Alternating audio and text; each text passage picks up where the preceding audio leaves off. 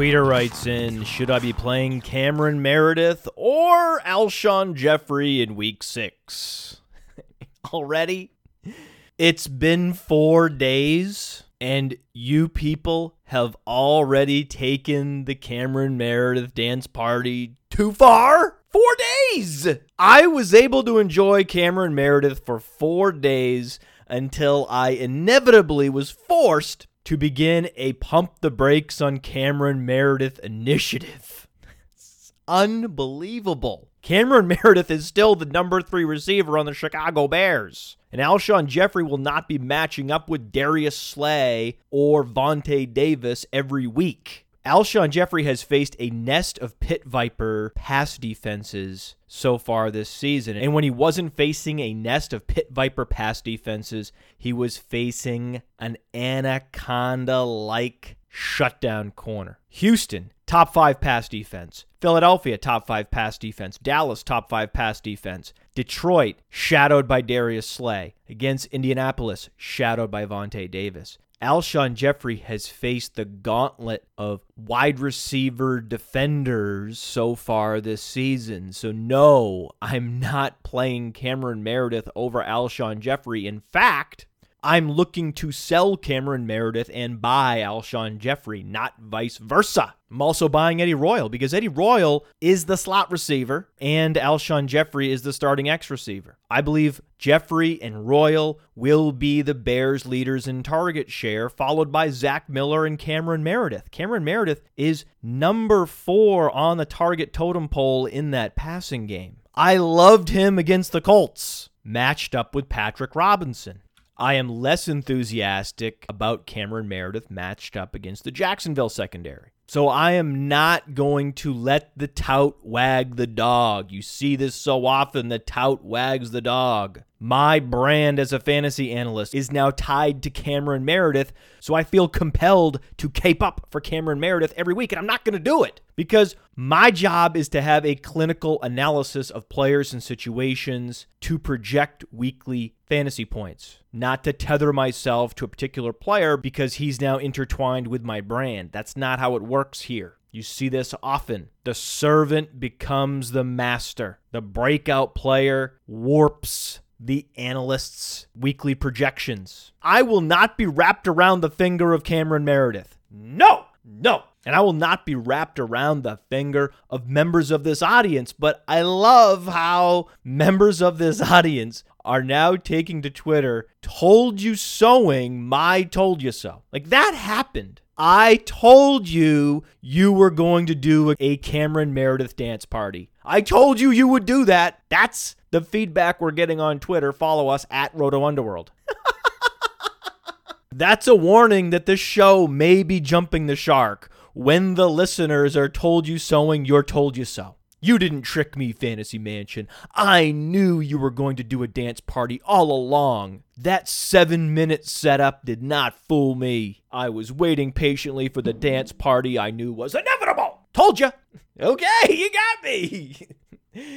now and forever, you can always expect a dance party after a Cameron Meredith level breakout. Yes, you got me. This whole community is just enthusiastic about fantasy football. Like, that makes me so happy. Your happiness reverberates off me, back to you, back to me, back to you. There's just this perpetuating positive feedback loop of euphoria and enthusiasm, and I love it. I now find myself taking shelter in football Twitter. Sitting in front of this microphone is where I feel the most comfortable. I can feel the positive energy beaming at me as I speak. It's just, it feels great. I just want to tell you it's a great feeling. From where I sit, I feel great. Knowing that you feel great, it's just great. But it's virtual. I can't see you as I'm speaking. And yet I can feel the energy. It's bizarre. The only person I can actually see is my neighbor through the window, and he hates me. The positive outpouring after the Cameron Meredith dance party was virtually stimulating, while in reality, the person I was looking at across the driveway filled me with contempt. My wife and I do not have a good relationship with the neighbors. I have a great relationship with people all around the world that listen to this show, but the people I'm in the closest physical proximity with, my neighbors, hate me. I find that bizarre and amusing. They moved in two years ago, and very soon they bought a dog, a Springer Spaniel. We don't have a fence, and they talked to us about installing an invisible fence for their Springer Spaniel. However, between our two homes is a small walkway. Our garages are in close proximity. So, in order to walk to the backyard, we actually have to walk fairly close to their home. And they wanted to allow their dog to run through what's essentially an alley unobstructed. And that was fine in theory, except we had a two year old daughter at the time. So you can imagine two year old daughter walking to the backyard, the dog coming around the other side, and then boom, collision. Because an invisible fence may stop a dog from crossing into the neighbor's yard, but it doesn't stop my daughter from wandering into their yard just by a foot. You erect a fence because it not only keeps people and animals in, it also keeps people and animals out. So we said that's not a good idea. You should put up a real fence, and that way there's no liability issues with our daughter and your dog. and they argued with us, and my wife was intractable, understandably. I was knocked over by a dog when I was two years old and broke my leg. I was bit in the face by another dog as a child, and they had to put that dog down. My dad kicked that dog off my face so hard they had to put the dog down. Not because it was a mean dog, but after my dad kicked it, he had such internal bleeding they had to put him down. So I've had some unfortunate incidents with dogs in my life, but I wasn't even the one most vocal about this fence going up. My wife was. And then neighbors pushed back and they pushed back. And eventually my wife said, Listen, if that dog touches our daughter, that dog's going down. And our neighbor just snapped. You could see his face just turn ashen. He didn't want to hear that. And I've never been more turned on after she said that. I was like, wow, that is the voice of a strong woman. And I thought, damn, she's right. You have to put up a physical fence to protect both parties from one another. This makes perfect sense. The neighbors did it. But after that encounter, our relationship turned completely cold. They would not look at us anymore. When someone is in your proximity, in your peripheral view, you turn, you try to make eye contact and wave, acknowledge their existence. I've been doing that for years, and they've just been looking forward, just icing us for two years after this disagreement about a physical fence versus an invisible fence. We won the argument by bringing up the liability issue. But months go by, and you get iced every time you try to express civility to the people that live next door to you. And I didn't realize it, but there was resentment building up inside me. I just didn't like them anymore. But I am a gregarious person when you meet me. It's very difficult for me to feel contempt against someone to not have a cheery disposition, but it was so wearying and dispiriting to live next to these people. So finally, we decided to build our own fence, a privacy fence, much taller than their ugly chain link fence. But we had to cut down a couple trees to do it. They blocked the project. We learned why. They're putting their house on the market and they didn't want any construction or trees cut down. Yes! Yes! Be careful what you wish for. Be careful what you wish for. You don't know who the next family is going to be, but it's hard for me to imagine a worse family than the Coldstones next door. And as soon as I realized they were moving away, something just snapped inside me. Now, every time I see them, I go out of my way to greet them with a big wave and a smile. And they hate it. Oh, they hate it. Before I was subtle, trying to make eye contact. If they refused to make eye contact, I would turn and go on my way. Not anymore. I am going in with the big wave and the big hello and the big how you doing every time and they can't stop it and i love it now they're growing weary of me they can't handle the sunshine it's brilliant my neighbor is getting more and more and more enraged every time I greet him with the over the top cheery disposition. I can't imagine anything bothering another human being more than what I'm now subjecting him to, and it's beautiful. And recently he snapped. He did. It was amazing. He was raking leaves, preparing to put his house on the market, getting it all cleaned up. I walked out onto my stoop. I raised my arms up. I said, Ah, beautiful day, isn't it, Ryan? You're doing a great job. And he snapped. He looked up and he said, Fuck you. yes, I win. I win. Checkmate. you got a problem? Give him a little salute walk back inside. It's a beautiful day now that I know you're gonna be gone. And I was thinking about my relationship with my neighbor. Toxic, contemptuous. It reminds me of the relationship we now have between zero RB people and the value based drafters. You have football analysts at NFL.com going out of their way to provoke the zero RB people. I read this tweet from Matt Harmon on Monday night. Both of these teams, Tampa Bay and Carolina, went with the zero RB strategy, and this is the lowest scoring first half of the season. That says it all, IMO. That was quick, Matt Harmon. He was a supporter of zero RB, only took a couple weeks for him to change his mind. Never mind that Cameron Artis Payne posted 85 yards and two touchdowns in that game, and Jacquizz Rodgers posted over 100 yards and 17 fantasy points. Never mind. Eh, zero RB, it's boring. Zero RB doesn't get you many points, right? So I clicked on this tweet and I read the feedback. Most of it was some form of, I don't know what the hell you're talking about. And he replied with, Well, it seems my tweet went over a lot of heads. yeah, it did. Or it was just a wrong headed tweet. You see a lot of those in social media. And I get it. Some tweets just sound a lot better in your head. And then when you write them down, they just don't work. Ask any comedian. A lot of jokes don't work. They sound good in your head, and then when you put them out there in the world, uh, they fall flat. Just like that tweet fell flat. It was either nonsensical or wrong. It certainly didn't hit the mark. But hey, maybe it just went over my head. If there is a fantasy football concept that has gone over people's heads, it is zero RB. Zero RB has clearly gone over the heads of the people at NFL.com. Clearly. NFL.com fantasy is waving the anti zero RB flag.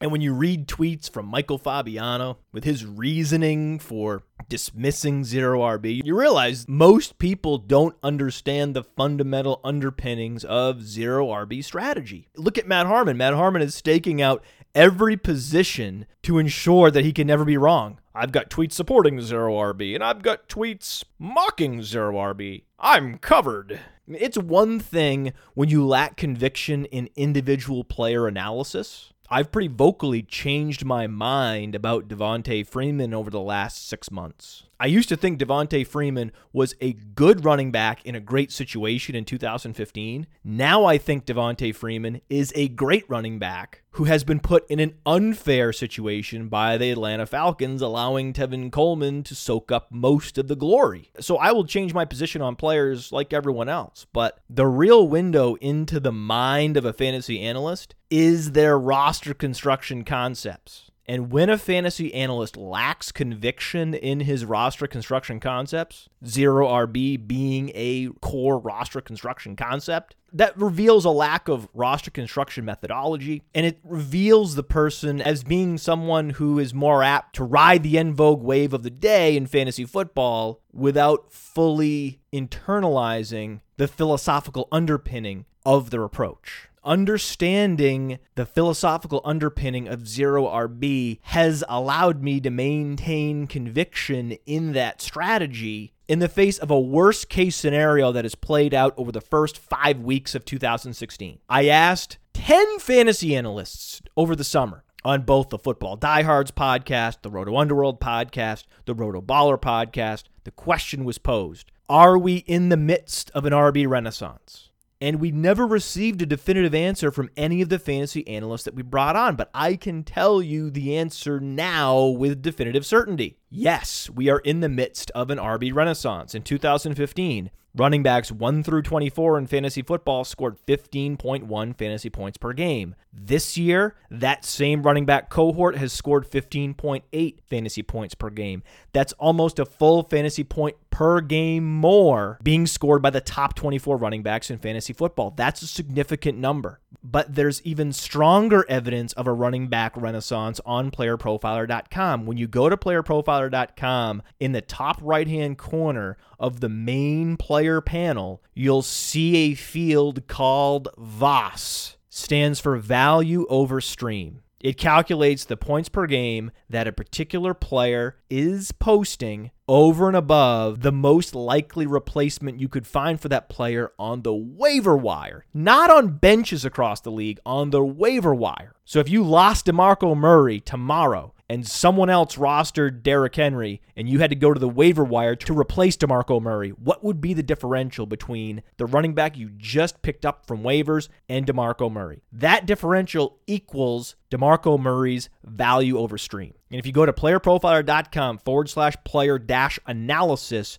you can pull all the value over stream values for all running backs, wide receivers, quarterbacks, and tight ends in the playerprofiler.com database. I highly recommend you do that. And you will find eight running backs in the top 12 and only two wide receivers. That is worst case scenario for zero RB strategy. Running backs with top 12 overall value over streams include David Johnson, Le'Veon Bell, Ezekiel Elliott, DeMarco Murray, LeSean McCoy, Carlos Hyde, Tevin Coleman, Theo Riddick, and Melvin Gordon. Antonio Brown and T.Y. Hilton are the only wide receivers in the top 12. So when you hit on a running back, that's providing your team with a much higher value proposition than when you hit on a wide receiver this year. We are in the midst of a running back renaissance, especially the running backs at the top. Most of the first round running backs have hit. David Johnson, Le'Veon Bell, Ezekiel Elliott, hit, hit, hit. And there's been a simultaneous widening of depth in the wide receiver pool. Because the wide receiver pool is deeper and wider, the value over stream across the wide receiver position has fallen and the running back VOS has risen across the board. But I'm noticing a funny thing across the fantasy leagues in which I participate, and we're getting interesting feedback from the audience of this show. Zero RB is still working. Zero RB is still the way. Every day, listeners of this show tweet me at Roto Underworld screenshots of their 5 0 teams that implemented zero RB. I myself am fielding winning rosters across most of my redraft leagues, all of which implemented zero RB on draft day. Because at the end of the day, you still have to pick the right players.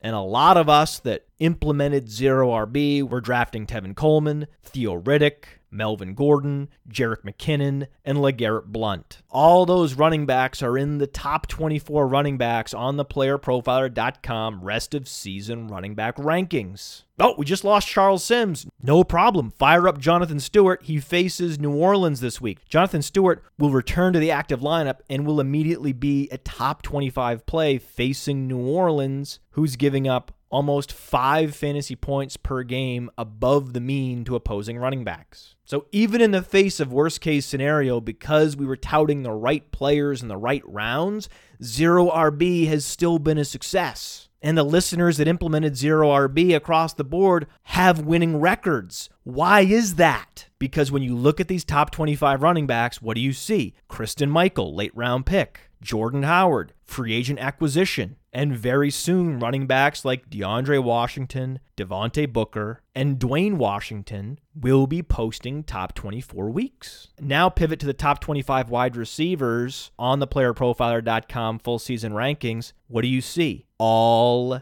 name brands starting with Antonio Brown at the top, all the way down to Kelvin Benjamin at slot 25. Every one of these wide receivers was drafted in the first 10 rounds. Every single one. You have to continue to scroll down until you get to Terrell Pryor and Quincy Enunwa and Will Fuller outside the top 30 before you can find the late round wide receivers. Those using robust running back were forced to draft in August. Even though three of the four first round running backs have hit like 2015 and 2014 and 2013, the running back cohort is more volatile year to year. You do not have a Jordan Howard free agent acquisition in week three rising quickly into the top 10 in the wide receiver cohort. You only see that with the running backs because the running back position is much more opportunity dependent than the wide receiver. And most fantasy formats require you to roster and start more wide receivers than running backs. That means the wide receiver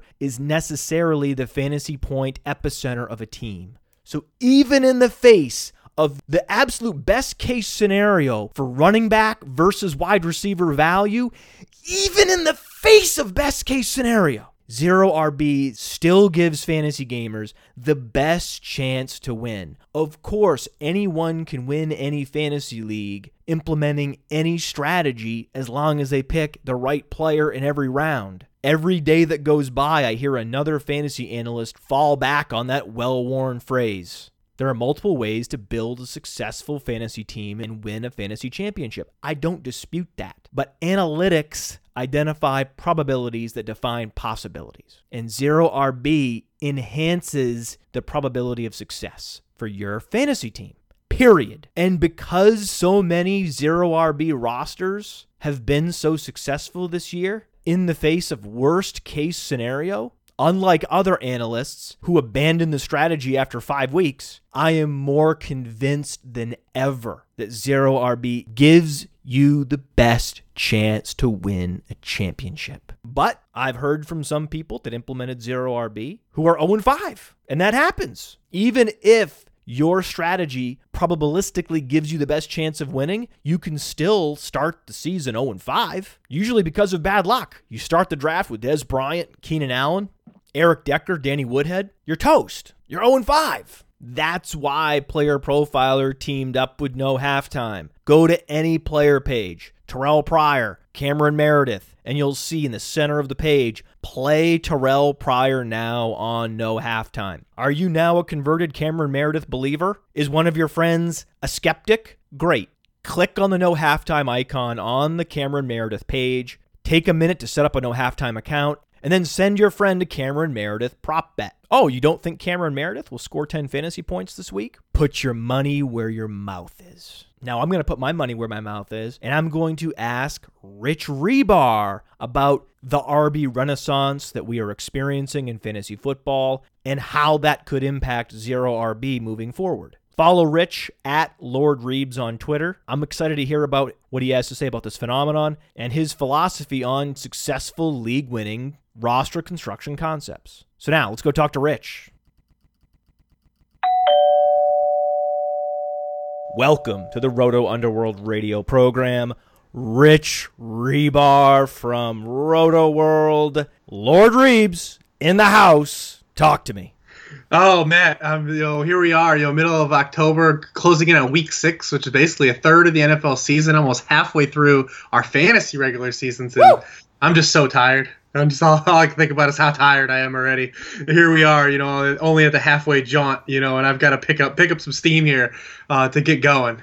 It is the halfway jaunt because really our season starts August 1. The redraft season starts in earnest, and we're two and a half months through it, and we have two and a half months to go. So we are in the eye of the fantasy football hurricane. A lot of teams are two and three, three and two, need a win this week. So we're going to go ahead and not talk about any of the upcoming matchups.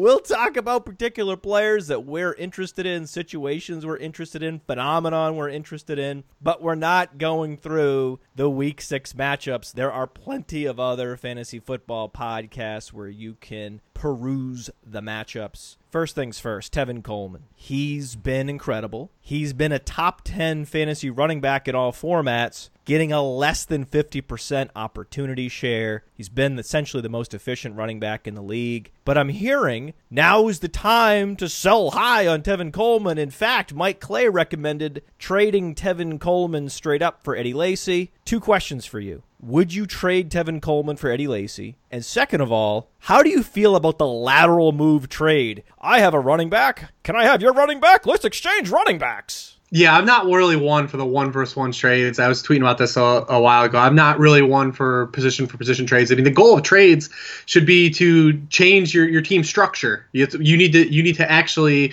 pick up something. So you're looking to trade running back depth for a wide receiver, or do a two for one because um, you have depth that's already either had a buy um, or that you're just not using, and to make it a position upgrade. When you're just trading position for position, it's a clear win loss trade for a team.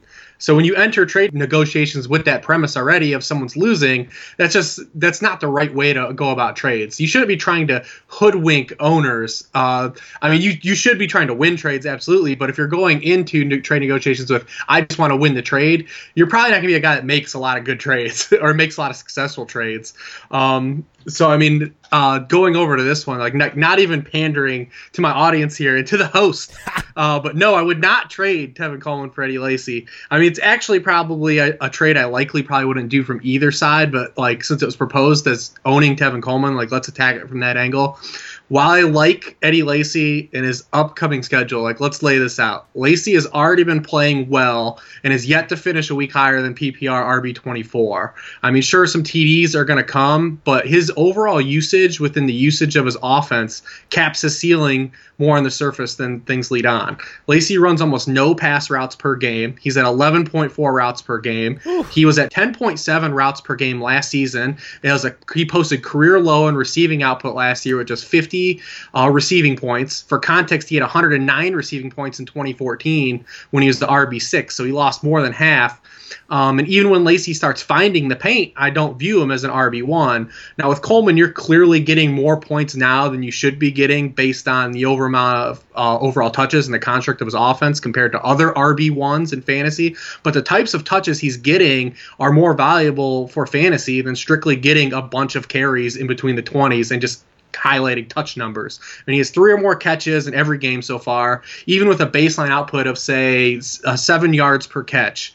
Um, he that's worth roughly nine and a half carries for Eddie Lacy uh, in comparison. And we haven't even taken into account yet that his team is shown that they're consistently trying to create and manufacture opportunities for him in, in different ways. And if Devonta Freeman were to ever go down, like Tevin Coleman could be in a situation comparable to David Johnson. Uh, so you have a top five running back, you know, so he's already giving you points and still has an avenue to be an even better running back uh, just through how his team's using creatively and if there was an injury to the incumbent guy uh, that he shares backfield with. Yeah, I would certainly not trade Tevin Coleman for Eddie Lacy in a PPR league. Tevin Coleman, 21 targets this year. Eddie Lacy, 28 targets all of last year in 15 games played. So let's hit the game show wrong answer sound. We're not doing that trade. Yeah, I mean, we, we, I mean, buy low, sell high stuff is so. I mean, it's so monotonous. I mean, I get it. It's so, it's so just such low hanging fruit to offer uh, as analysis, but it's not always. You know, you've got to go underneath underneath the hood a lot of a lot of capacities here. I buy high, sell low. I sell low before the guy has no value and I sell high when a guy is on an upward trajectory, but owners aren't quite sure what they have yet. Well, I go to playerprofiler.com, I look up the guy, I figure out what he is, and I trade for him at that moment. Yeah. There is one buy low that I like right now. That's Alshon Jeffery. However, your colleagues at Roto World disagree. The people at Roto World can't shovel dirt on Alshon Jeffery fast enough. I read today that his days as a wide receiver one could be over, Rich. Is that true? No, I don't think so. I mean, look at look at Alshon. Like we said, let's go under the hood a little bit. I mean, he's fourth in the NFL in yards per target. He's got a 71% catch rate. The problem is, is he's 45th, tied for 45th in targets. I mean, he's still balling. He's just not getting targets. Um, a lot of that of the problem is because Brian Hoyer, I've compared now to the to the Derek Zoolander of NFL QBs. Uh, only 20, only 28.6 percent of Hoyer's pass attempts have gone to the left side of the field. That's the second lowest mark in the league outside of Cody Kessler. Guess who's running 55% of routes on the left side of the field? Oh no. Yeah, it's Alshon Jeffery. Uh, so I mean that's part of the problem. I mean he's running, he's been hobbled, uh, but you know he's got sides played, hobbled, and performed as well. Hell, he's performing now with the opportunities getting. Um, he's run into some better cornerback matchups so far, but I mean, the big problem is he's just not getting the looks. Look what he's done with all the targets he's got. Um, so, I mean, I'm still on board with Alshon. I'd still like to buy him. I would like to see uh, Brian Hoyer start to be able to turn left yeah. a little bit, or or them move, or them just move Alshon to the right. That would be cool too. Has anyone been to Vegas before? Have you been at the craps table where someone rolled a seven five times in a row? I've been at a roulette table where it came up 13 five times in a row. I was there. I had 13. It was I had this a picture of this. It was great. there was a crowd gathered around as I continued to hit 13. It really happened. I swear to God.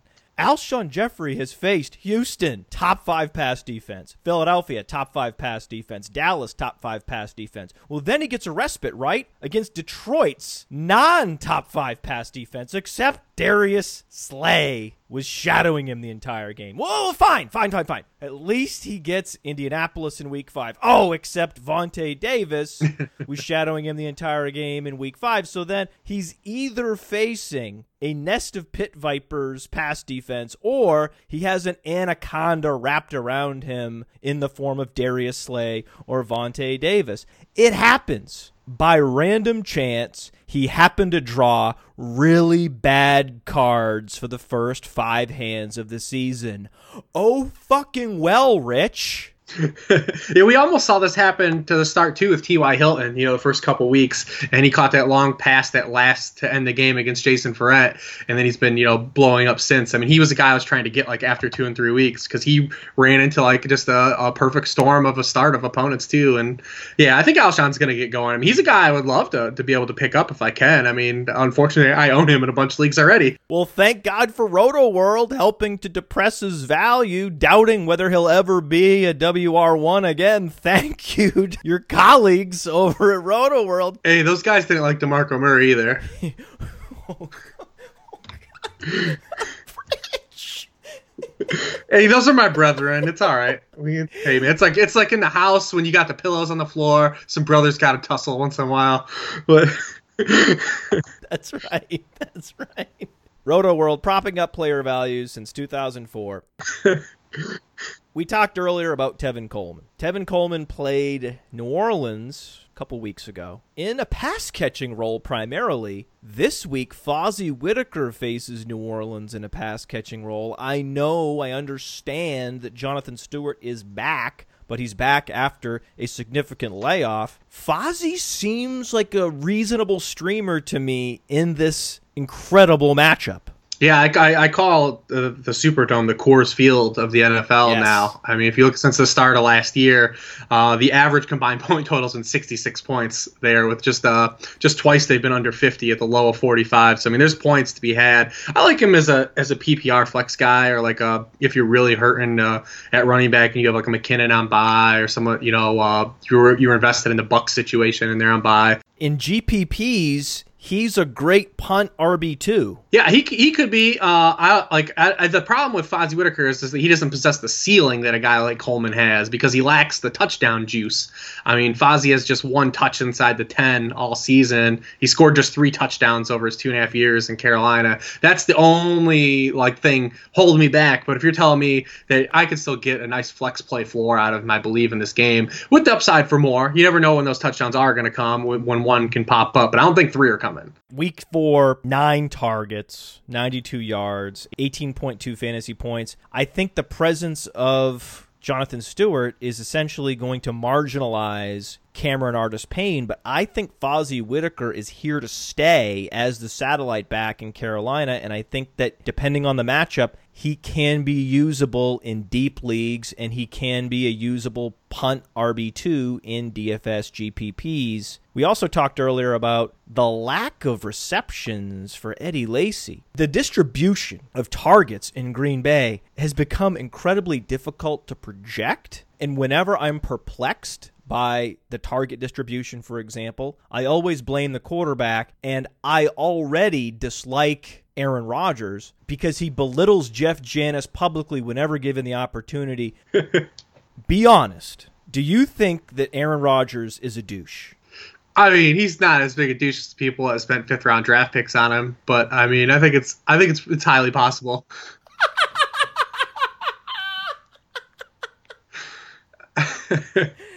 spades are spades. Like, what quarterbacks aren't douches? We, we probably have a shorter list if we say which quarterbacks aren't douches. Well, that's true. you know what? That is fair because most of these quarterbacks, their egos are in such a place that they can't be normal human beings. They're essentially the rock stars of sports, and they have been surrounded by sycophants since they were in high school. Of course, they're going to belittle the people around them. Yeah.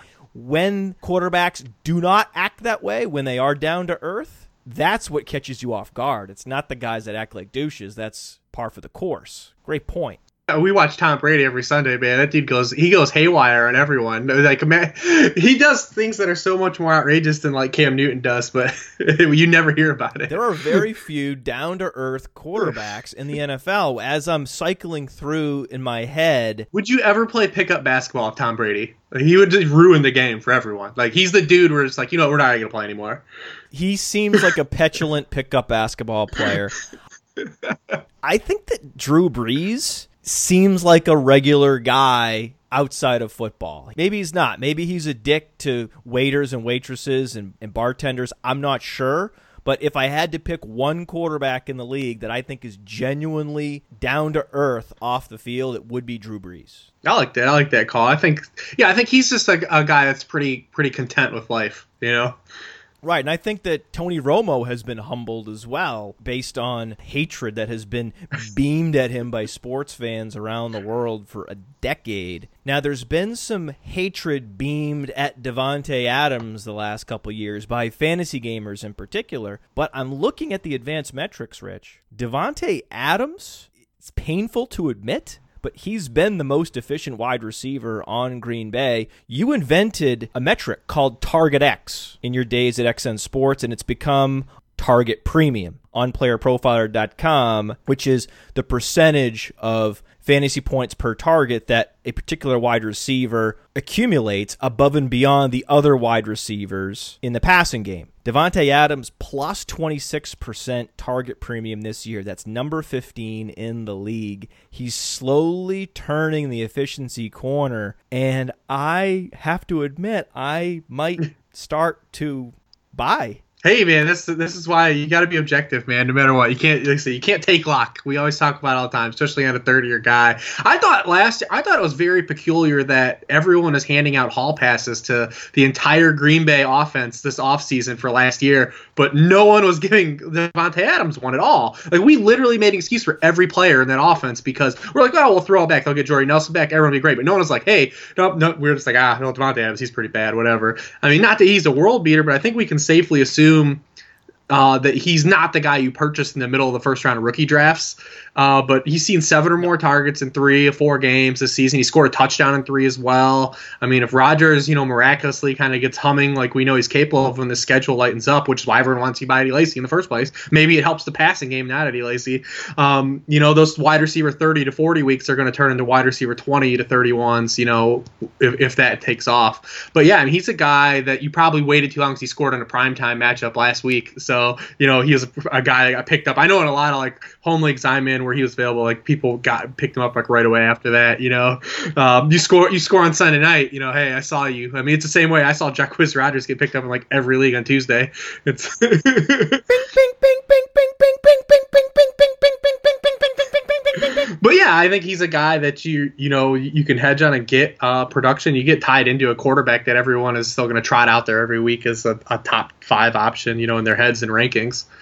Let's pivot back to the running back position. Talked about this before you came on. The running back position has become a fantasy point stronghold, particularly those running backs at the top. Fantasy points per game by running backs are up across the board. And we talked about this all offseason. It appears that we are in the midst of a full blown NFL running back renaissance. If you agree, how does that impact zero RB strategy? I'm still a, little on the fence. I mean, like, so we have eight running backs averaging 15 PPR points per game right now to zero wide receivers. Um, but only half those running backs still were guys, you know, taken in the first three rounds. So I mean, it's kind of fairly similar to where the top half of the top ten wide receivers in point per game are, kind of like half. So I mean, we can snow globe things up and come away with the you know, anecdotal roster examples that can support any draft tactic we want. But you know, I still believe that your defenses are more prepared to guard against busting out on draft picks when taking a wide receiver heavy approach. I still believe that the numbers still bear that out. And um, you know, that's not a full defense of zero RB either, though. It's more just emphasizing on using the allotment of draft capital on the resource you require the most. That's what I believe about. We talked about this last time I was on the show with you. Uh, the element of zero RB that I think gets misrepresented in the community uh, the most is the one that has really nothing to do with running backs at all or how they're performing. Uh, you know, it's about attempting to, you know, insulate your draft and not draft with arrogance or having the false pretense that you have the clairvoyance of what will transpire over the full season. That's what it is. It's I feel like people argue the element of they they bring up the argument against running backs as the crutch for zero RB when it's not really the point of why I like to draft wide receiver heavy. And there are a lot of wide receiver heavy drafts that I had where I still took a running back early. It's just that I took running you know wall flooded wide receivers afterwards still too. Um, but yeah, I mean, listen, touchdowns have been going up in the NFL for you know basically a decade in a row, and rushing touchdowns weren't following suit. There was going to be eventually a, a, point where that bridge like uh, met, like it, we we met that fork in the road. I was like, hey, if we're going to keep scoring X amount of touchdowns, and we're going to keep scoring more the next year, like eventually rushing touchdowns are going to come along for the ride, and that's I think what we're seeing to start the year. A lot of those running backs at the top, the Carlos Hydes, the Melvin Gordons, I mean, those guys aren't particularly stacking like incredible weekly games. They're just finding the paint a lot. Right. Melvin Gordon, 1.0 yards after contact per touch. That's number 40 in the NFL. His production premium, which is our situation agnostic efficiency metric, how is he performing on any given down and distance? Plus 6.2. That's outside the top 25. Why is Melvin Gordon scoring 19.2 fantasy points per game? 24 red zone carries. There's still a question about how good Melvin Gordon actually is, is there not? Well, I and many weren't intoxicated by Gordon as a prospect, and it's more to fair to question where the Chargers acquired him. Uh, and what his future dynasty value lies as well. I think that's still very much in question. I mean, this is a team that kind of just isn't built to run though at all. I mean, they were terrible without Gordon last year. They were terrible in 2014 without Gordon. So it's not like we can like blame him solely for the Chargers being inept at you know rushing matriculation. Um, so I mean, it's it's kind of like a the the book is still out, and I don't think that this first you know six week sample is enough to say in the other direction that he's good either. You know, like you said, you laid out. I, I think it's it's still kind of like he's not in a situation to really nourish a lot of rushing, you know, productive value, uh, as you would say. Like he's not a guy that's going to get a lot, stack a lot of rushing yardage, no matter how many carries he gets. Really, it's he's always, I think he's going to have a crappy yard per carry no matter what the rest of the year because I feel like anyone would in this situation. I don't think there's a lot of backs that would have a, a high yard per carry, but I mean, I, I think that uh, yeah, I mean you're probably not looking at that top five read uh, rookie pick value though. I think the rest of the way out for his career, I think that's probably in jeopardy. Look at Melvin Gordon's college profile. Incredible. Top five rushing seasons of all time in college football during his time at Wisconsin. Anytime you can roll up more than 2,500 rushing yards in a season, that's prolific and incredibly impressive. However, his workout metrics good, not great. From 40 time, burst score, speed score, agility score, nothing above the 75th percentile. So it was argued when he was coming out of Wisconsin that he was an elite compiler, maybe the best compiler in the history of college football. And when you look at the efficiency metrics in 2015 and now 2016, he's starting to look like your prototypical fantasy RB2, not your RB1. He looks like a situation dependent player who's adequate in all phases, but he's not a game breaker. If I were starting a franchise today, I would rather have a Tevin Coleman, someone who can win a football game for me. I would take him over someone like Melvin Gordon when you look at that Chargers roster, the one thing we know is that the San Diego Chargers are adept at scoring points. They find themselves in the red zone a lot, hence the 4.8 red zone carries per game for Melvin Gordon, which then begs the question if Melvin Gordon gets hurt, who's next? And on playerprofiler.com, we have a depth charts section at the top. Click on the depth charts section. And I think we can all agree that if Melvin Gordon gets hurt, Dexter McCluster's not going to handle the majority of the work. However, there is a running back behind Melvin Gordon who has interesting measurables, who could step into the role that, that Melvin Gordon is currently playing on a one for one basis and continue to be one of the league leaders in red zone touches if Melvin Gordon goes down. His name is Kenneth Farrow. Do you have an opinion of Kenneth Farrow? Yeah, I mean, he was a guy that was real interesting uh, throughout the draft process. He was a guy that didn't get drafted. I don't think he went to the combine either. I think he just had a pro day. If I'm, I mean, am I am I wrong about that? I don't remember. Kenneth Farrow was not invited to the combine. He went to his pro day and he jumped really high. Yeah. And he was incredibly agile for his size, 5'9", 218. Yeah, he's a bigger guy. I, think he definitely can, based on what we've seen from.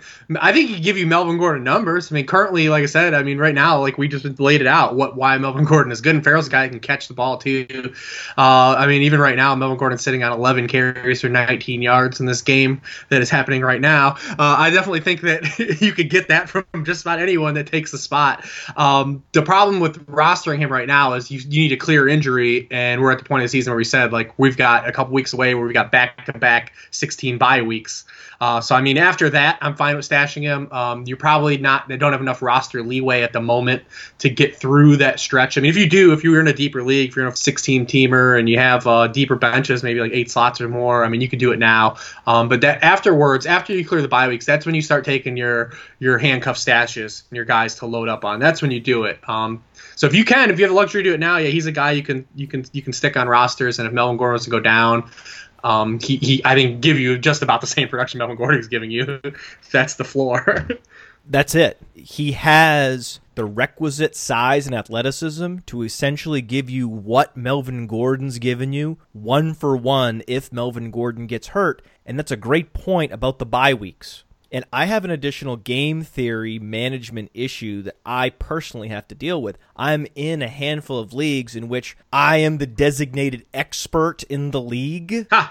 we have a number of Roto Underworld leagues. So here's the problem, Rich. I can't just pick up Kenneth Farrow on the off chance that Melvin Gordon gets hurt and then drop him next week and then pick him up two weeks later. Mm-hmm. If I make a move on a guy in the leagues I'm in, it gets noticed, and there's these parasites in my leagues who will just vacuum him up because I rostered him for a week, and that means he must be good. And that's just purely annoying. Hey, that happens when you're when you know you, you're you're unearthing these diamonds. Like you've been hot, man, this off season. So I mean, it happens, man. It's it's, it's a good problem to have, to be honest. Uh, it means you're doing your job, and people want to piece. They want to piece that silver and gold, man. We have been hot. That's a fact. Enunwa and then Cameron Meredith. I mean, come on. I mean, come on. I mean, that's just woo. He's on fire.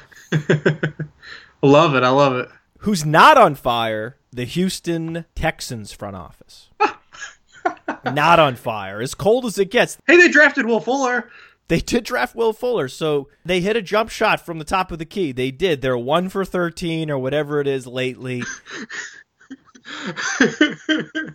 Not doing well. They could have taken Treadwell. Oh my God! Imagine that. Imagine if they had taken Treadwell. a slower, less competent version of DeAndre Hopkins. At least with Will Fuller, he has tactical value. Even if he's not a great football player, he's the perfect talent profile to complement DeAndre Hopkins. If they had taken another big flanker, a redundant asset to DeAndre Hopkins, that just would have been it. I mean, that would have made my head literally explode but my head was already a balloon about to explode right on the edge. One more puff of air, and it was going to explode after they signed Brock Osweiler to a mega contract. and now look at him. We saw this. Anyone that's familiar with the Brock Osweiler career arc knew that was a catastrophic mistake for that franchise to walk willingly into quarterback purgatory. How did that happen? Yeah, I mean, ironically, from a team that was in the window, let him go. Like a team that was, was in the window, championship window, clearly there. But the QB thirst, man, it's real. I mean, considering how Houston lost in the playoffs last season too, it was this is completely what the teams do. They overreact. Brian Hoyer had that just epic meltdown against the Chiefs. So what's the what? Hey, man, he it's all his fault. This is all his fault. So we'll fix it all by just going and getting someone better than him. We just have someone better than him, you know, in our heads. But when you look at Brock, I mean, I tweet out those I always do those QB uh, per drive metrics per yes. week, and I tweeted that out. He's only ahead of Case Keenum. That's it. Like Case Keenum, he's the, he's the only quarterback. Like he's better than like in like almost every per drive metric. He's better than Case Keenum. So that's like what they got. Like he's below Cody Kessler, below Blaine Gabbert. Like that's what they signed for, you know, seventy-five million dollars or sixteen million guaranteed this year and whatever. I mean, I hope that we see more teams in the inverse to like what this the other side of this equation was that hopefully we see more teams approach this in a similar way like Denver did going forward. Um, you know, th- this isn't me saying that top shelf QBs aren't important. I mean, they most certainly are, um, but they are increasingly more scarce, and the collegiate level isn't producing the position like some old heads perceive the position should be played or drafted or even approached anymore. So you have this, you have where the NFL is trying to catch up. We've seen it like a guy with Dak Prescott this year. You put these guys in an environment where they exceed. We saw it with Colin Kaepernick in 2012, and we we found out what a player Colin Kaepernick was. But if you put these guys in a situation to harness the, their strengths, uh, good things can happen. You don't need a perfect, you know, guy because they're not coming out in the NFL anymore.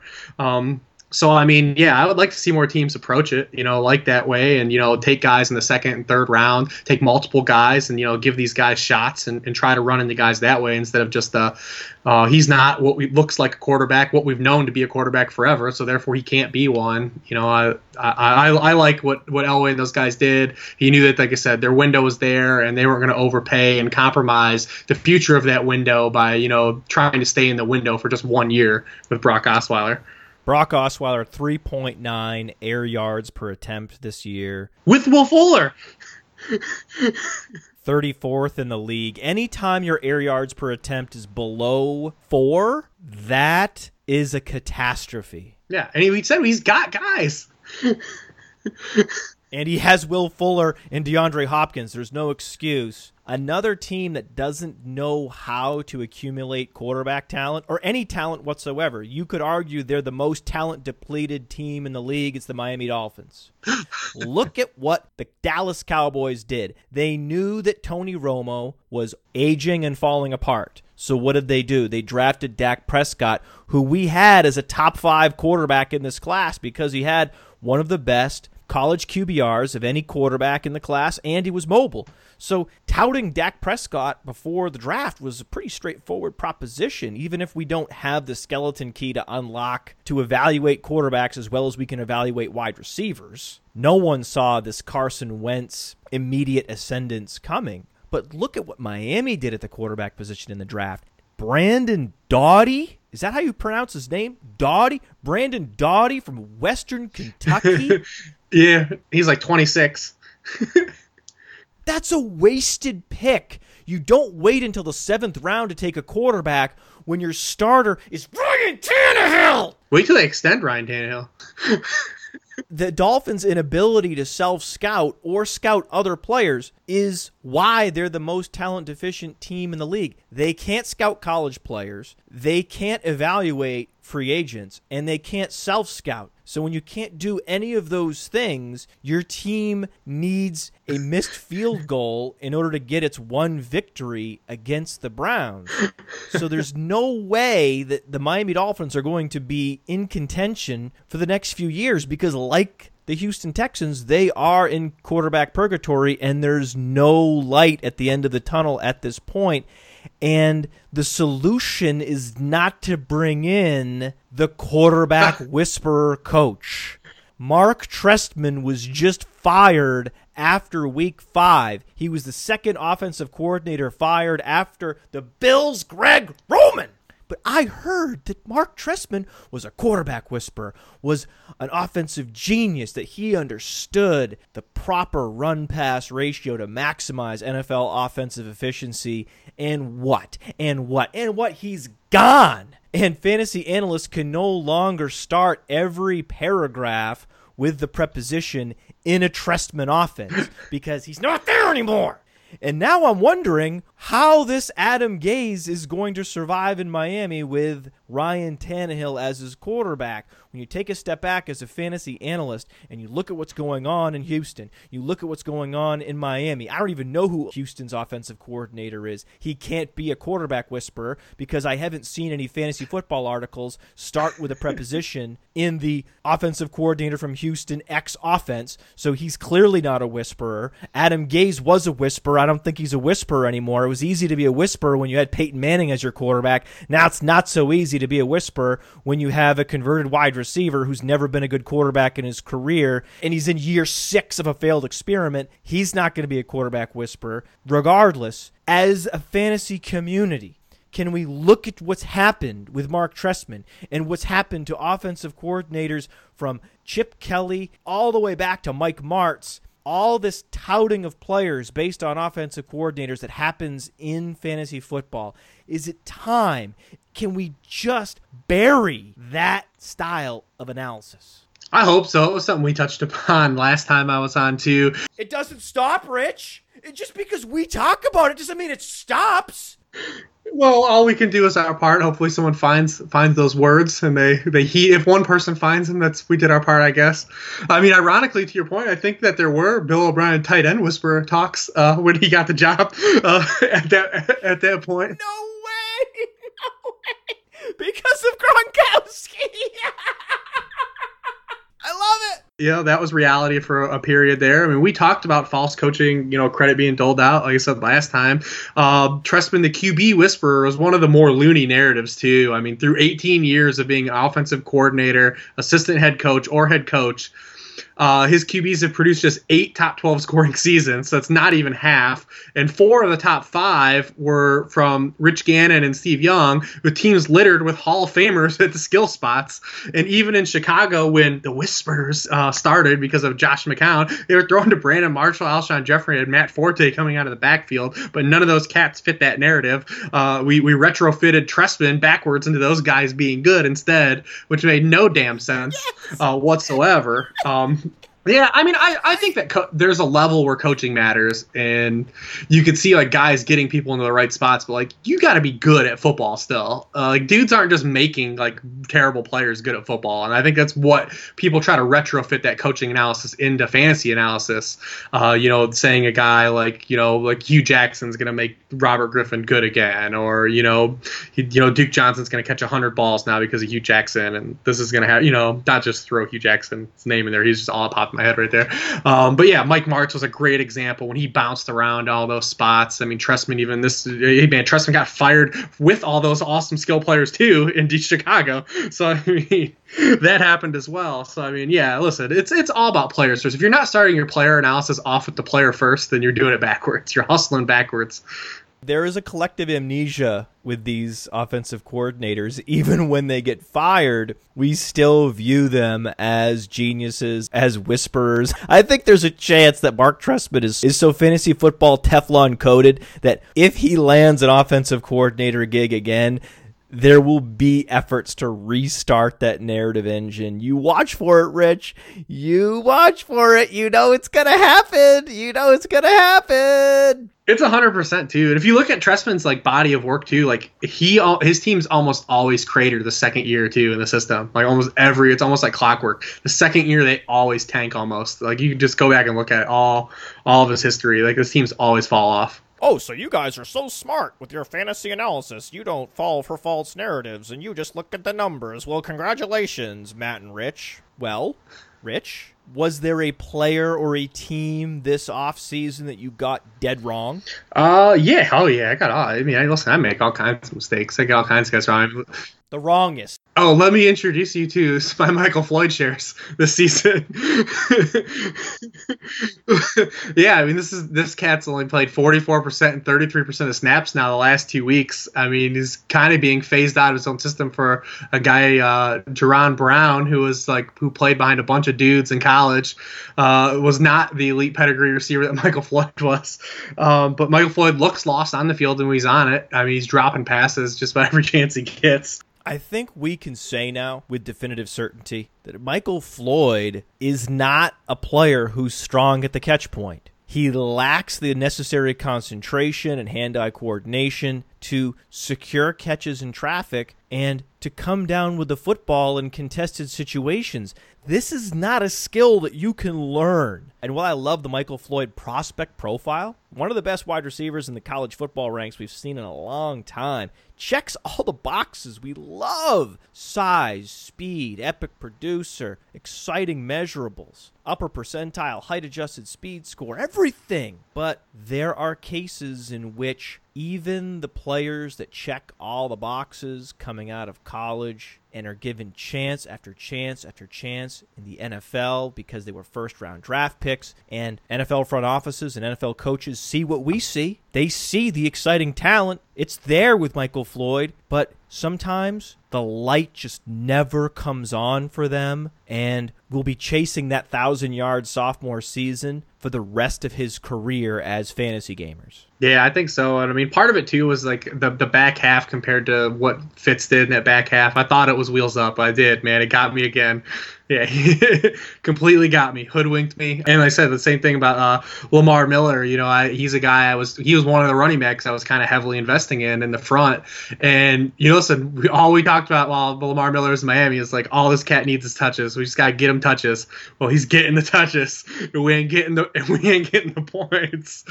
So many touches, just touches and touches and touches. Just a fire hose of touches and and yeah, I mean, it, it, it, could get well. Those touches could mean something against Indian hell. If they don't, then I don't know what to do going forward. But I mean, I, I love the narrative. Even as a guy, I want to look for excuses to like Lamar Miller going forward now as a guy that invested into him. But I love my favorite is the one that is blaming the Houston offensive line uh, when this dude was in Miami for the past three years and we were hyping him up.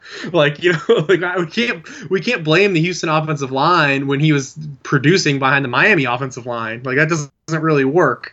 Uh, you know, we're, we're kind of just making excuses to make excuses at that point. I mean, I hope he gets it going at the touches when the schedule lightens up and maybe he can just find the end zone in like a Melvin Gordonish type fashion. That's what I'm hoping for now. He just turns into like a volume guy that can find the paint because I don't think that we've seen the ceiling type of performer, the splash plays that we saw that were we thought were going to happen in Miami if you just give him touches. I don't think that that guy is is there that this year. I don't know if you're going to get that at all.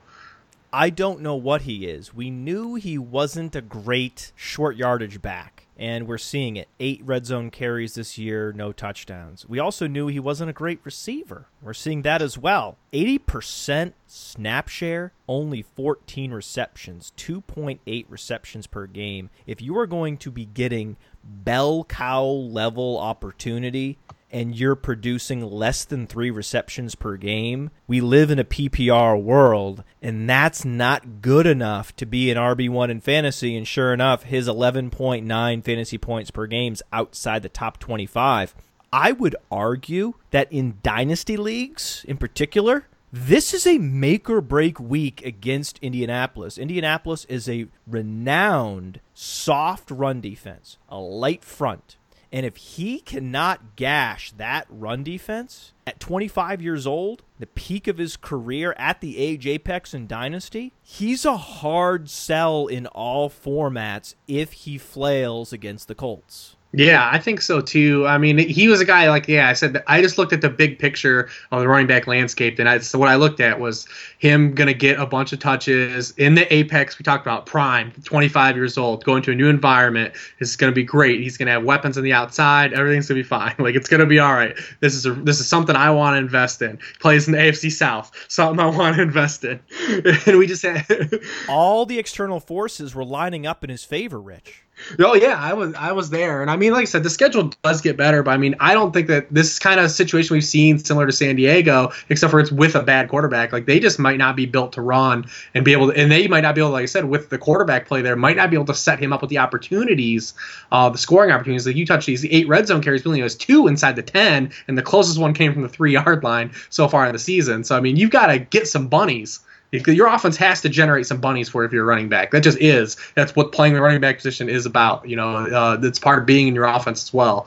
Um, so I mean, that that's something that probably feels compromised going out from the rest of the year out. We've talked about Brock Osweiler being only better than Case Keenum. Um, but yeah, I mean, I think if you have him now, like really all you can do is hold and hope he either pops this week.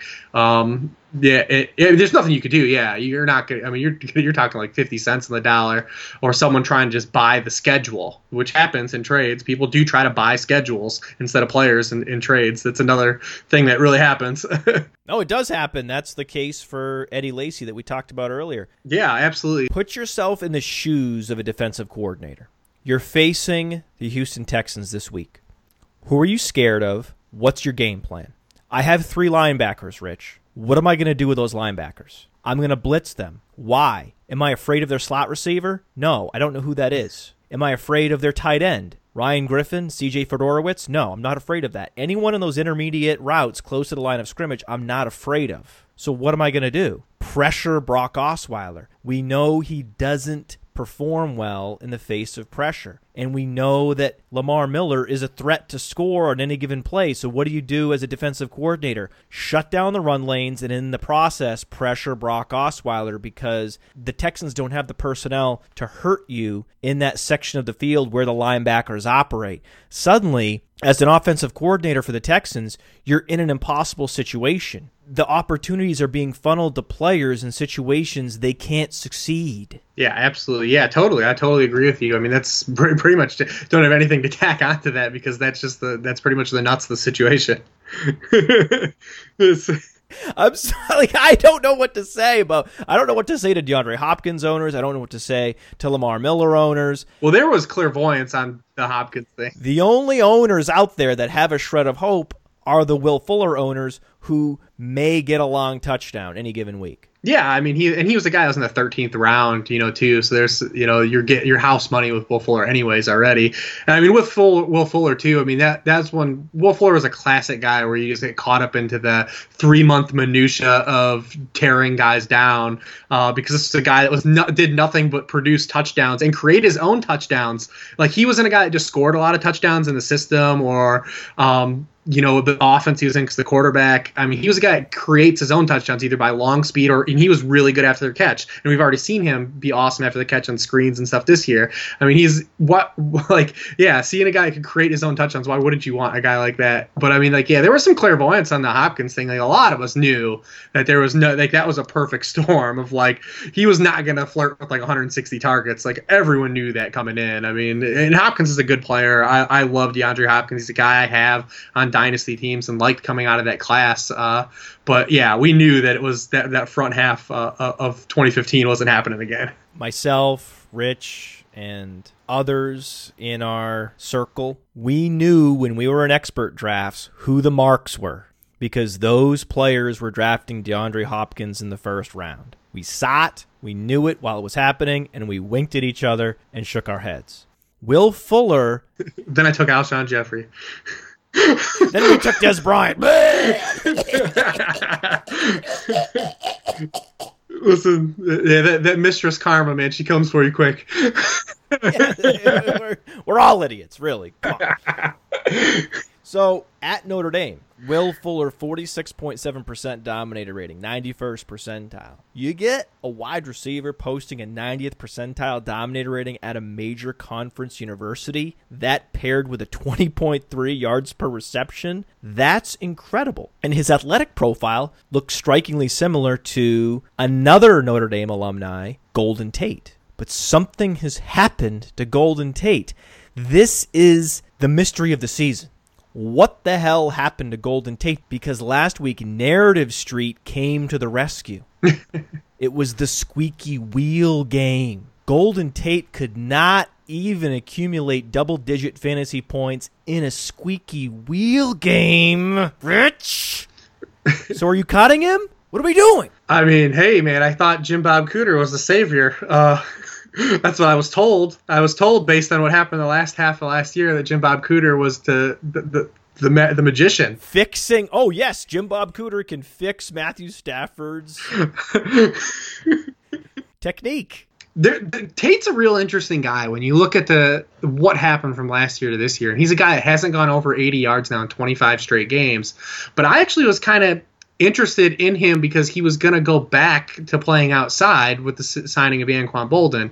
And he was a guy that succeeded as a vertical target in Seattle. I thought it was going to be good for him. I was completely out on him as the slot option as he was used last year with his three yard A dot and, you know, just getting, he was basically the poor man's Jarvis Landry. Um, you know, I was like, all right, he's going to go back outside. We're going to see his yards per catch bump up. Every, it, it, like, this is a good thing for him. He's going to generate some splash plays on his own. And it just hasn't happened. I mean, he's just in, and then we had the play a couple weeks ago where he kind of quit on the play and he got yelled at on the sideline and I don't know if it's just all gotten to him him not being involved or being able to get off. I mean, this is a guy they invested in too. They invested in him before Marvin Jones. He got a decent contract there too. It's just he's just not able to to get going. And now that offense, they don't want to take vertical shots either. I know Marvin Jones had that one that one monstrous week off of bombs. But other than that, Marvin Jones is another guy that's caught a lot of intermediate targets, and he's not really blowing the lid off of teams either. And that that team isn't really a team that's going to take a lot of vertical shots now um, because of JBC and wanting to get rid of the ball and you know all that stuff with Matt Stafford. Um, and they found some success with that, but I mean, almost all their success has been opponent driven. When you look back at the, the last year and a half, it, all of Matt Stafford's good games come against cupcakes. I mean, it's really it's really the layout of what what that how that system works. Um, but yeah, I, I, think I'm I'm probably not holding Golden Tate just at this point. But uh, if you are, I don't blame you. I mean, you invested into him. I mean, I, I you can ride it out and see what happens. I mean, I'm I'm probably done though. Second half of last year, which was the driving force behind the Jim Bob Cooter is a genius talk. I mean, that happened with a straight face. Fantasy analysts were calling Jim Bob Cooter a genius. Well, here's why. Detroit faced Green Bay, Oakland, Philadelphia, who had one of the worst pass defenses we've ever seen last year. Green Bay again, St. Louis, New Orleans, San Francisco, Chicago. Yeah. That was their second half. After starting the season against teams like Minnesota, Denver, Seattle, Arizona, Minnesota again. Mm-hmm. So that's how a Mike Lombardi gets fired and replaced by someone who eventually comes to be known as a genius look no further than the schedule. I don't have an answer for what happened to Golden Tate. He will remain a conundrum for the rest of the season. Another conundrum is Kenny Britt. Because Kenny Britt went from being the most overhyped, unproductive wide receiver during his time at Tennessee to now being the least hyped, productive wide receiver. He's gone from most overrated to most underrated in a span of five years. Am I wrong? He's he's perpetually been like 26 years old too for like five years. Yes. Uh, he's just like get older. It's pretty amazing. I mean, I've been actually trying to work in blurbs on Kenny Britt like into the worksheet almost like pretty much the whole year. Um, unfortunately, the passing game is just kind of still holding him back. You know, as the translation is for fantasy points. I mean, you look at Britt though; he's been a top 36 scorer in three of five games. So I mean, that's a guy that you're using as a flex or wide receiver three. He hasn't been higher than wide receiver 27 though in a given week, but he's a guy. Another guy you talk we talked about like the target multiplier uh, in his offense. I mean, Britt has just 21% of the Rams' targets compared to 30% for Tavon Austin. Yes, an NFL offense is giving Tavon Austin nearly one third of their pass attempts. Um, and despite but despite that gap, I mean, Kenny Britt has 25% of the receiving yards compared to 18% for Austin. Uh, and Britt has the exact same number of receptions on that, despite the massive target loss. I mean, he has, and he also has the highest yardage output against the Seattle Seahawks this season. He almost had 100, he almost dropped 100 yards to them, 94 yards. So he's a guy that can get it done against competition, too. I mean, unfortunately, the, the passing pie there is the problem, not Kenny Britt. They need to stop throwing the ball to Tavon Austin and throw the ball to Kenny Britt, Rich. That's the solution. Target premium, like you said, the target multiplier that you talked about, plus 26.1%, 14th in the league, 11.1 yards per target, 18th in the league, 71% catch rate, 12th in the league. What's the problem with Kenny Britt? One red zone target. Yep. That's the problem. That's the difference between a 12 point week and an 18 point week. Rich, the fucking touchdowns. Are missing in that offense, and I don't think they're ever going to materialize. And it's certainly not going to materialize when they're trying to feed the ball to Tavon Austin in the red zone. That is illogical. You know, yeah, a lot of people don't want to admit still, you know, we do all these things. I write an article that's, you know, information laden, you know, with all kinds of stats and stuff too. But like a lot of people still don't want to acknowledge, even with all these stats out there, all this information, dude, fantasy football is about one thing. Like your dude's got to score touchdowns. Like, who wins your fantasy matchup during the week? Not the guy that gets 100 yards and like, you know, does even in PPR leagues. So your guy's got to score touchdowns, man. It's the, the game, the way it's scored, is still driven by touchdowns. That matters. That's the skeleton key. That's what happens. We can do whatever we want. That's the skeleton key. Your guy's got to score touchdowns. Um, so yeah, it's, it's a problem for a guy like Kenny Britt. But yeah, that that article is at Rotoworld Weekly Worksheet. I mean, yeah, you can find it. I mean, uh, it's it's been around. Hold on, let me pitch this. You're terrible at pitching your own content. The Rotoworld Weekly Worksheet by Rich Hribar is the best article in fantasy football. You sit down with a cup of coffee on a Thursday or a Friday and you read the worksheet. That's what the best minds in the industry are doing every single week. We are consuming the Rich Hribar worksheets, the best thing in fantasy football, period. That's how you pitch an article, by the way. I love it. I love it. I'll get you on payroll, man. we talked about touchdowns. There is a particular wide receiver who is adept at scoring touchdowns, going all the way back to his time at Missouri. And his emergence could be around the corner. Dorial Green Beckham. Am I wrong? Um, I don't think you're. I don't think you're wrong. I mean, snap share's gone every up every game. Um, they traded for him. They obviously wanted him. They desired to, to have him on their roster. He's yet to clear four targets in a game yet. He almost had a touchdown last week. Kind of ball got kind of banged around, just didn't pull it in. I mean, the hang up for DGB for potential fantasy use, at least as pertains to this year, is the Eagles are spreading out usage across like supreme low volume. I mean, they're 22nd in pass attempts per game after ranking sixth a year ago, and have dropped to 17th in plays per game after ranking second a year ago. Um, and they seem hell bent on even with all their positions, like on like rotating guys. Like they're giving like somehow Nelson Agholor is getting the most targets there still. Um, they're playing. They have a weird running back rotation that they're you know they're they're just giving guys a bunch of snaps. It's almost like they're too cute for their own good, and maybe it'll catch up to them or not. Um, because you know know teams when that while they're winning games don't generally change stuff. Um, but yeah, until they we, we we had Jordan Matthews getting off, and then he's not getting it. He's had seven targets last few weeks. Like what what's happening here? Like they're they're spreading out. They're getting uh, Josh Huff all these touches now, and like they're manufacturing touches for Josh Huff now. It's like really weird where they're just like doing so much on offense. It feels like they're really getting in the way of like what's good on their offense too, in a weird way. I know that they're getting wins, but I feel like they're still cutting their you know kind of cutting their nose off, you know, despite their face here. They are. They have Carson Wentz. They hit the lottery. They escaped from quarterback purgatory, Rich. It should be a celebration.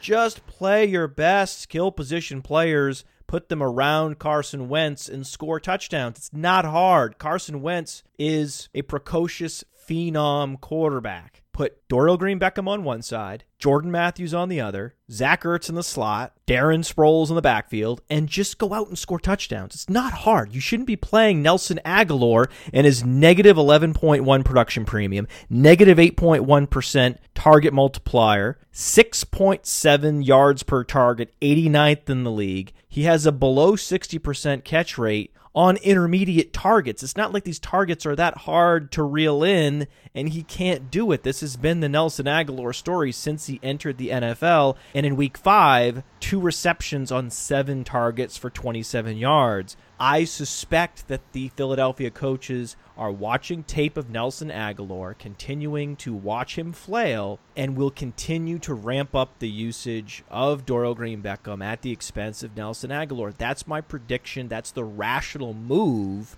And I could only assume that the Philadelphia coaches are mildly rational. I'm not saying they have to do the most rational things. We would both do things radically different than they are, but at least play Dorial Green Beckham more snaps and Nelson Agholor less. I think that's going to happen. I would love the Baltimore Ravens also to play Breshad Perriman more snaps, especially this week when Steve Smith looks like he's going to be out, but I suspect they're not going to do that. My suspicion is that it's going to be Kamar Aiken filling in for Steve Smith, receiving the majority of the snaps, not Breshad Perriman, who has yet to exceed 50% this year. Who do you think is going to be the biggest beneficiary of Steve Smith's absence in week six? This is also a really dicey week because it plays off what we talked about earlier the coaching change. They're probably going to, I mean, they're a team that's thrown the ball the most with the lead so far, 61% of the time. So they're probably going to really. They really did that? Yeah. They were really throwing it over 60% of the time with a lead? Yep. That's the number one in the league. So I think it. What is he doing? That's the hey man. That's the whisper. That's what the whisper does. Uh, but uh, yeah, so I think you're going to see like a pretty conservative game plan from them this week, uh, and it's probably not. It's probably a terrible plan too against the Giants because they can actually defend the run pretty well, and you know are kind of like kind of dislodged in the back end. Um, Aiken will most likely take at least Smith slot snaps uh, in three wide receiver sets. And with Smith out from the majority last week, Aiken played his most playing time of the season. Um, but Aiken is, is a dude. And I mean, in dudes are just reliant on other guys around them, like being out to be relevant, like Aiken was a season ago when he was getting 25% of the team targets, you know, when all the Baltimore offensive players died. Um, it was basically just, he was, it was, as necessary for him to get that volume. That's not the setup this time around, even with Steve Smith out this week. Um, you've got Pitta, you got Mike Wallace, you've got Perriman. I mean, Perriman's a guy you, got to be kind of at least interested in. I mean, you got to think of this is really technically his rookie year. He didn't play in the preseason. Um, you got to like what you've seen. He, he, caught a deep ball week one against Stephon Gilmore. He had uh, two really awesome plays against Josh Norman last week. One that almost won them the game. He just needed his second foot in. So I mean, I think that with Perriman's a guy is like we talked about the guy of Kenneth Farrow. Perriman's a guy I want to roster if I can because he could be a guy that has like a, a, a DeVante Parker's 2015 you know, back third uh, when he when the when the Ravens are finally completely out of this and they turn it over and give him 80% of the snaps. They get Steve Smith that thousand catch mark and they can turn this thing over uh, and really and really give him some serious burn. He's only playing like 35 snaps per game now. So I mean, uh, I'm still interested in him now though uh, because I think he's trending in the right direction. Everything I, am not disappointed in anything I've gotten from him uh, at this point.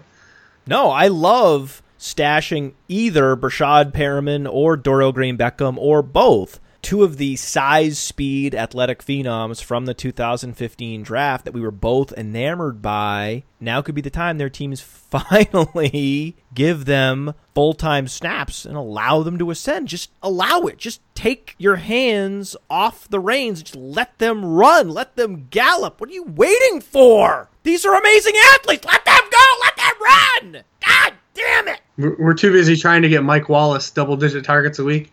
Yes, let's feed Mike Wallace instead. That sounds like a great idea.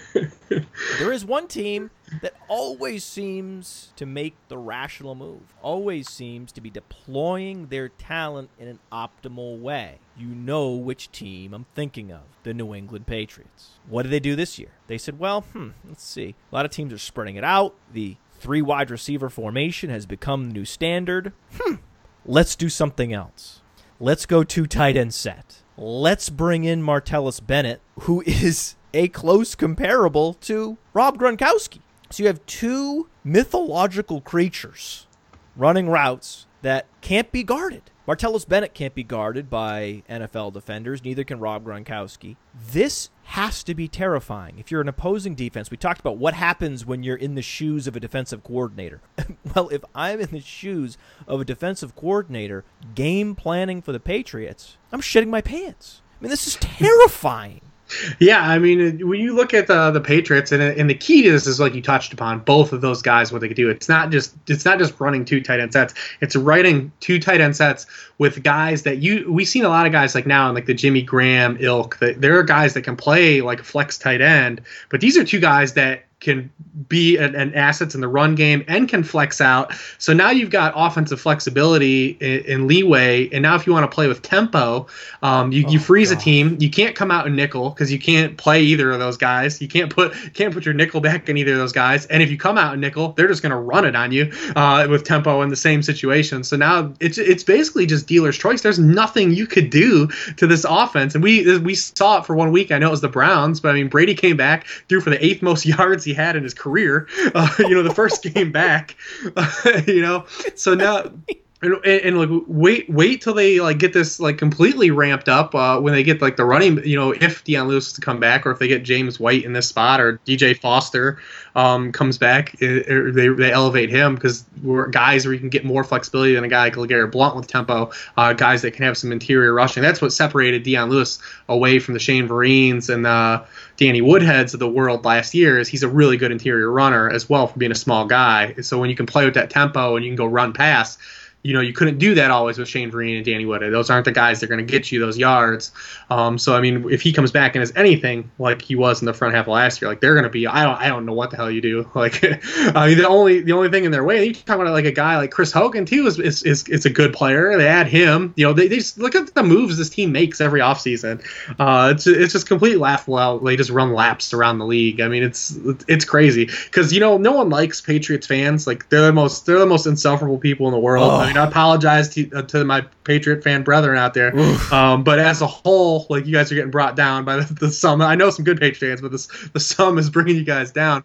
It's a bad group of people. I'm one of them, and when I go to games and, and my some of my friends, they're insufferable. But if any of us were to run an NFL team, or like the way we would want to, like we would do things like the Patriots are doing. It's it's like, damn it, we're envious of you guys. You guys are in insufferable. We're jealous. Patriots are doing things in a clinical fashion. There's 31 other teams. That's a lot of competitors, Rich, and yet they're getting Hogan at a discount. They're trading a fifth rounder, essentially a worthless pick, for Martellus Bennett, one of the best two way tight ends in the league. The things they're doing just aren't fair. And I love that DGAF combo they have with the tight ends. Both Rob Gronkowski and Martellus Bennett just don't give a fuck in different ways. Martellus Bennett and his brother were featured on an E60 documentary on ESPN, and these are two of the most honest athletes you'll ever hear interviewed. They asked Martellus Bennett about his thoughts on Jason Witten, and he said that he hates Jason Witten, that Jason Witten iced him his entire time in Dallas, refused to talk to him, and he said flatly, Yeah, I hate him. Do you think Martellus Bennett knows about Jason Witten's declining ADOT the last five years? yeah, I mean, I love that. I love that whole piece. I mean, it was an article uh, a couple months ago before it was the E60 piece. It was really good. I like his thoughts on a lot. I like their thoughts on a lot of things. I mean, they're, listen, they're they're not definitely they're definitely not some guys that are gonna hold their tongues. But yeah, I mean, the Patriots. I mean, this is this offense, man. I mean, it's just so wheels up. I mean, yeah, the Patriots are playing at a higher level of efficiency than the rest of the league. It's not just the front office personnel moves. It's the in game tactics. The Patriots have become the Golden State Warriors of the NFL. They've identified the most efficient plays in any given game situation, and they're just running those plays every time. So you said dealer's choice. That was an apropos description. They're just running whatever is the most efficient play on any given down and distance. The Patriots are not trying to adhere to some predetermined run pass ratio. You could see the Patriots getting down early and completely abandoning the run, never calling another run play for the rest of the season, just like the Golden State Warriors just decided we're not going to shoot twos. We're just going to always shoot threes. That's where the Patriots are now. But the one issue is as a fantasy gamer, not all of their skill position players are going to be able to produce on a weekly basis. How does this offensive style impact players like Julian Edelman? I, th- I, think Edelman is is still all right. He had 10 targets last week. He still had the highest share. I think it affects more the ancillary guys that, listen, Chris Hogan's not always going to turn five targets into 115 yards. Martellus Bennett isn't always going to turn six targets into three touchdowns. Those are the guys that you're just going to have to live with. They're going to, you play them, you're going to have to play these guys because they're offensive attachment, but you're just going to have to know, like, there's going to be weeks where these guys don't, don't, they don't, they don't hit those ceilings. Um, they're going to have some more volatility, but I still think the two big pieces are fine. Uh, right now, there's some it's some interesting things going on at the running game. You know what's going on with, with Brady back. Uh, they were the number one rushing team in the league uh, in terms of uh, you know run pass splits when Brady was out. We knew that was going to hold up. It was the it was the highest they'd ever been since Brady's been there, and it was while he was out. So I mean, they came back and they threw it 40 times in the air last week in a game they controlled the whole, the whole game. They were 60% pass through three quarters in that game. Uh, they're gonna they don't care. Like, Rich, Rich, they were sixty percent Yeah. pass in a game they were leading. Yep. 30 to 7. LeGarrette Blunt only received 18 carries in a game with perfect running back game script. If there's a player I'm worried about in this offense, it's LeGarrette Blunt.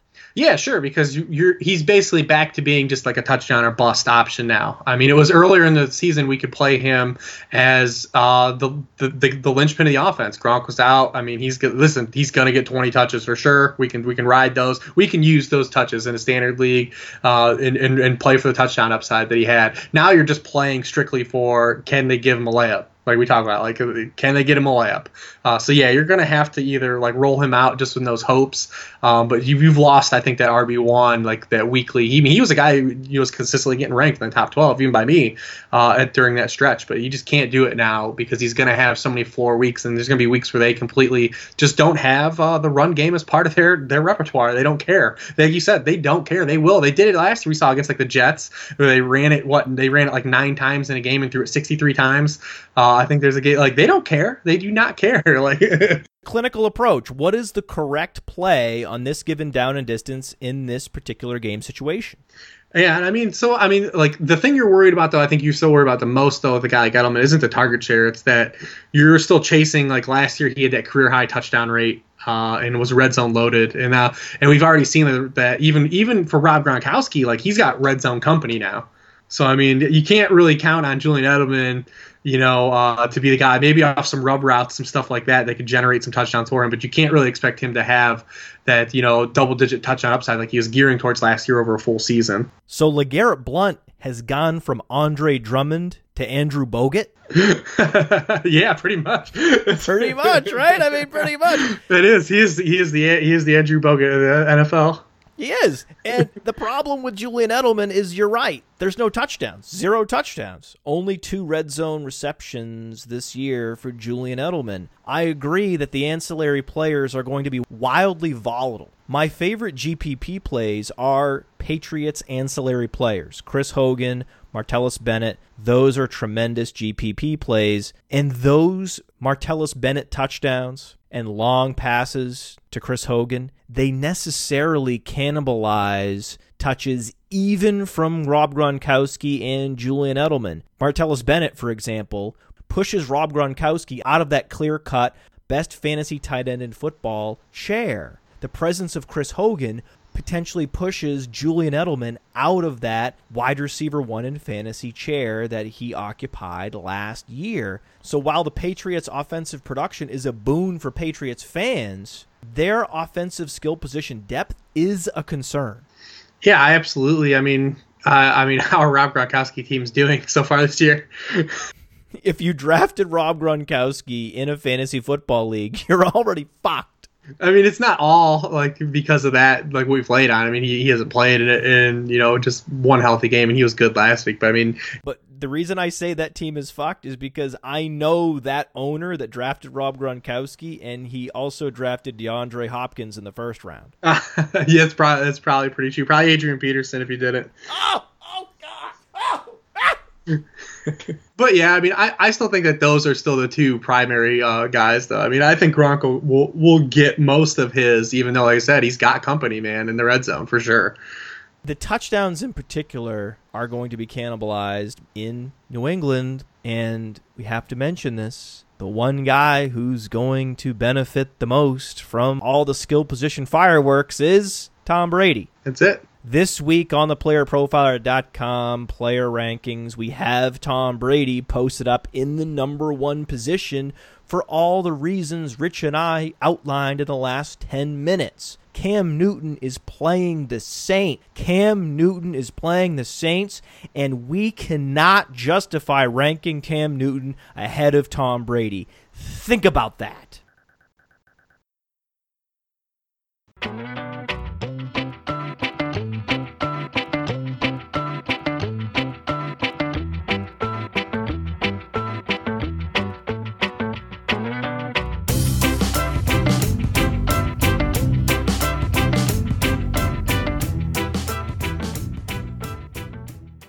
Yeah, I'm hot in the, all the kitchen sinks, man. I'm on fire. I'm on fire in those. Like my my, I think across all four, I've got like four losses. In kitchen sink two, I have David Johnson and Tevin Coleman.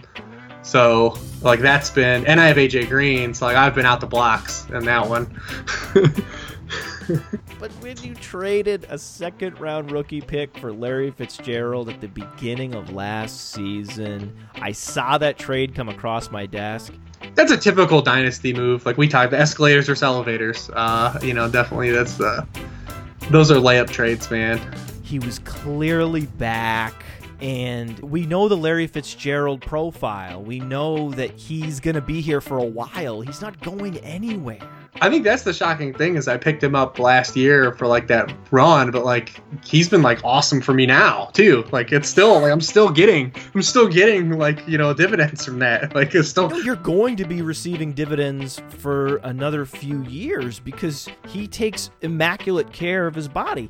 Like this guy's in tremendous shape. I mean, just when you're when you're when you're putting uh, wide receiver one numbers, the Drew Stanton on Thursday nights. Uh, hey. roster construction methodology meets individual player analysis. It was just the perfect player to acquire at the perfect time in the space time continuum. Mm-hmm. Beams of light all hitting. When I saw that trade, it was like boom in the sky.